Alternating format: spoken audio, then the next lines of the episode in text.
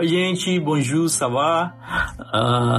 Estou uh, passando aqui para a gente dar continuação ou continuidade ao devocional que tem sido feito aqui todas as manhãs contra consagração. E eu queria louvar a Deus pela oportunidade de estarmos aqui, né, todos meditando na palavra, isso é incrível.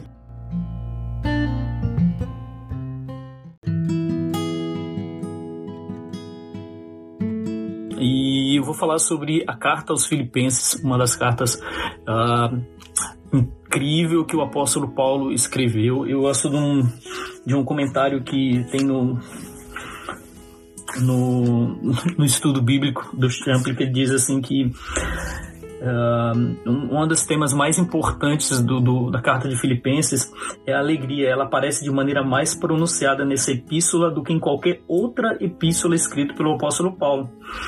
Pode parecer estranho considerar-se as circunstâncias tão adversas sobre as quais essa epístola foi redigida, pois Paulo se encontrava aprisionado e aparava tão grave ameaça sobre ele que já pensava que o martírio era uma forte possibilidade. Porém, o capítulo final dessa epístola, Paulo diz-nos como já havia aprendido estar contente nas adversidades e em outras situações quaisquer.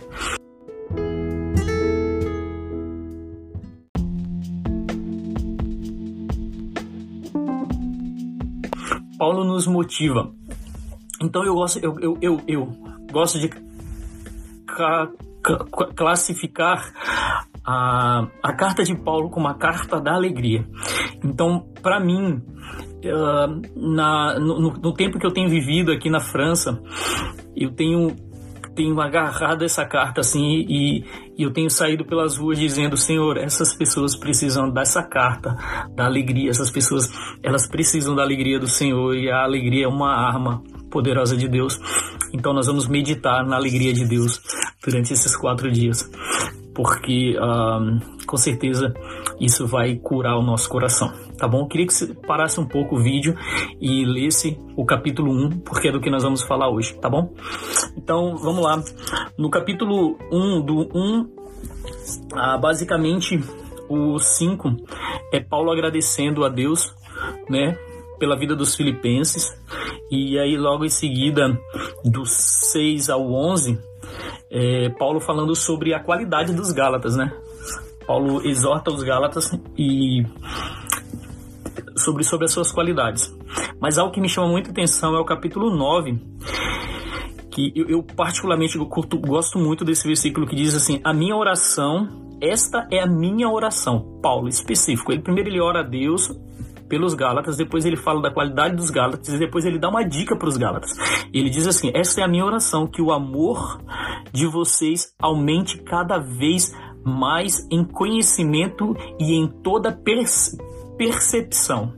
Que o amor de vocês aumente cada vez mais em conhecimento e em toda percepção. Paulo está dizendo assim, ó, gente, eu conheço vocês, vocês são generosos, vocês são incríveis, eu, eu tenho alegria de pensar em vocês, mas eu oro para que o amor de vocês aumente mais, mais, mais, porque o padrão não sou eu, o padrão é Cristo e o amor dele é muito, muito, muito maior. Vocês precisam provar o amor de Jesus, porque é, é profundo, é, é enorme. Vocês precisam disso, porque quando vocês provarem o amor de Jesus, a percepção de vocês vão ser aguçada e vocês vão enxergar o órfão, o pobre, a viúva, vocês vão enxergar o necessitado, a percepção de vocês vão ser aguçada. Paulo estava querendo dizer a respeito disso. Aí, do 12 ao 20, Paulo fala sobre suas prisões e fala da prisão atual que ele estava vivendo. Ele começa a dizer sobre uh, como aquela prisão tem sido importante para o reino de Deus ser apregoado ali para os carcereiros, para os guardas.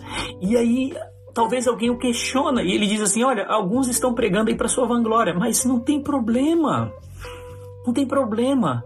Segue a vida, fale de Deus, continue amando a Jesus e falando de Jesus. Segue a vida, mano.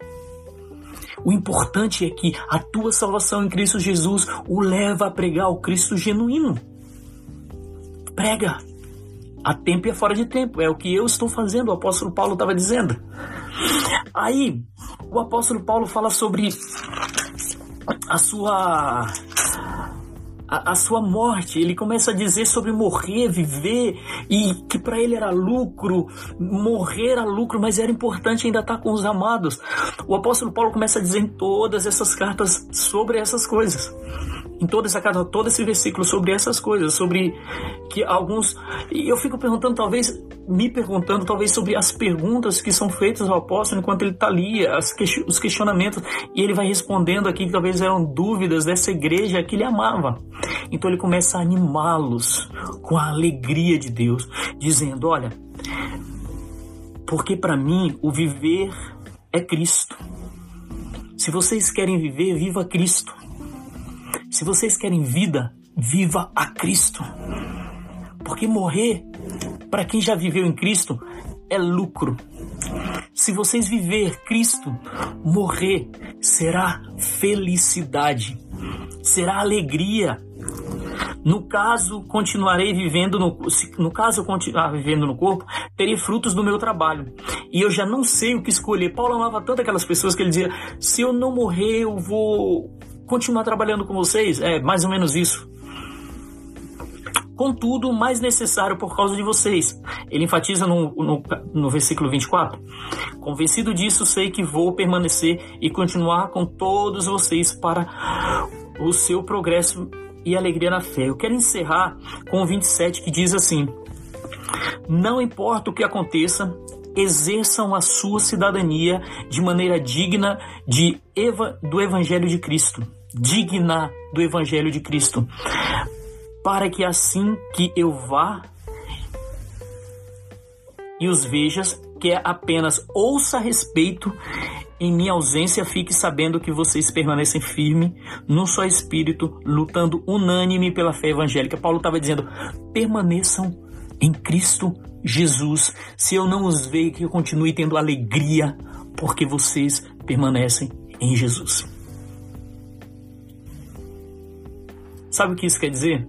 Amados, se a nossa fé não estiver em Jesus, na Sua palavra, Paulo estava dizendo: se vocês não amarem Jesus, se o amor de Jesus não gerar em vocês percepção de amar o próximo, vocês não vão permanecer nem, aos meus, nem debaixo dos meus olhos, nem longe dos meus olhos. Que nós possamos ser aqueles que estão debaixo dos olhos do Senhor guardados pelo poder do Espírito Santo. E que nós não possamos ser somente cristãos de domingo, de sábado, mas cristãos em todos os lugares.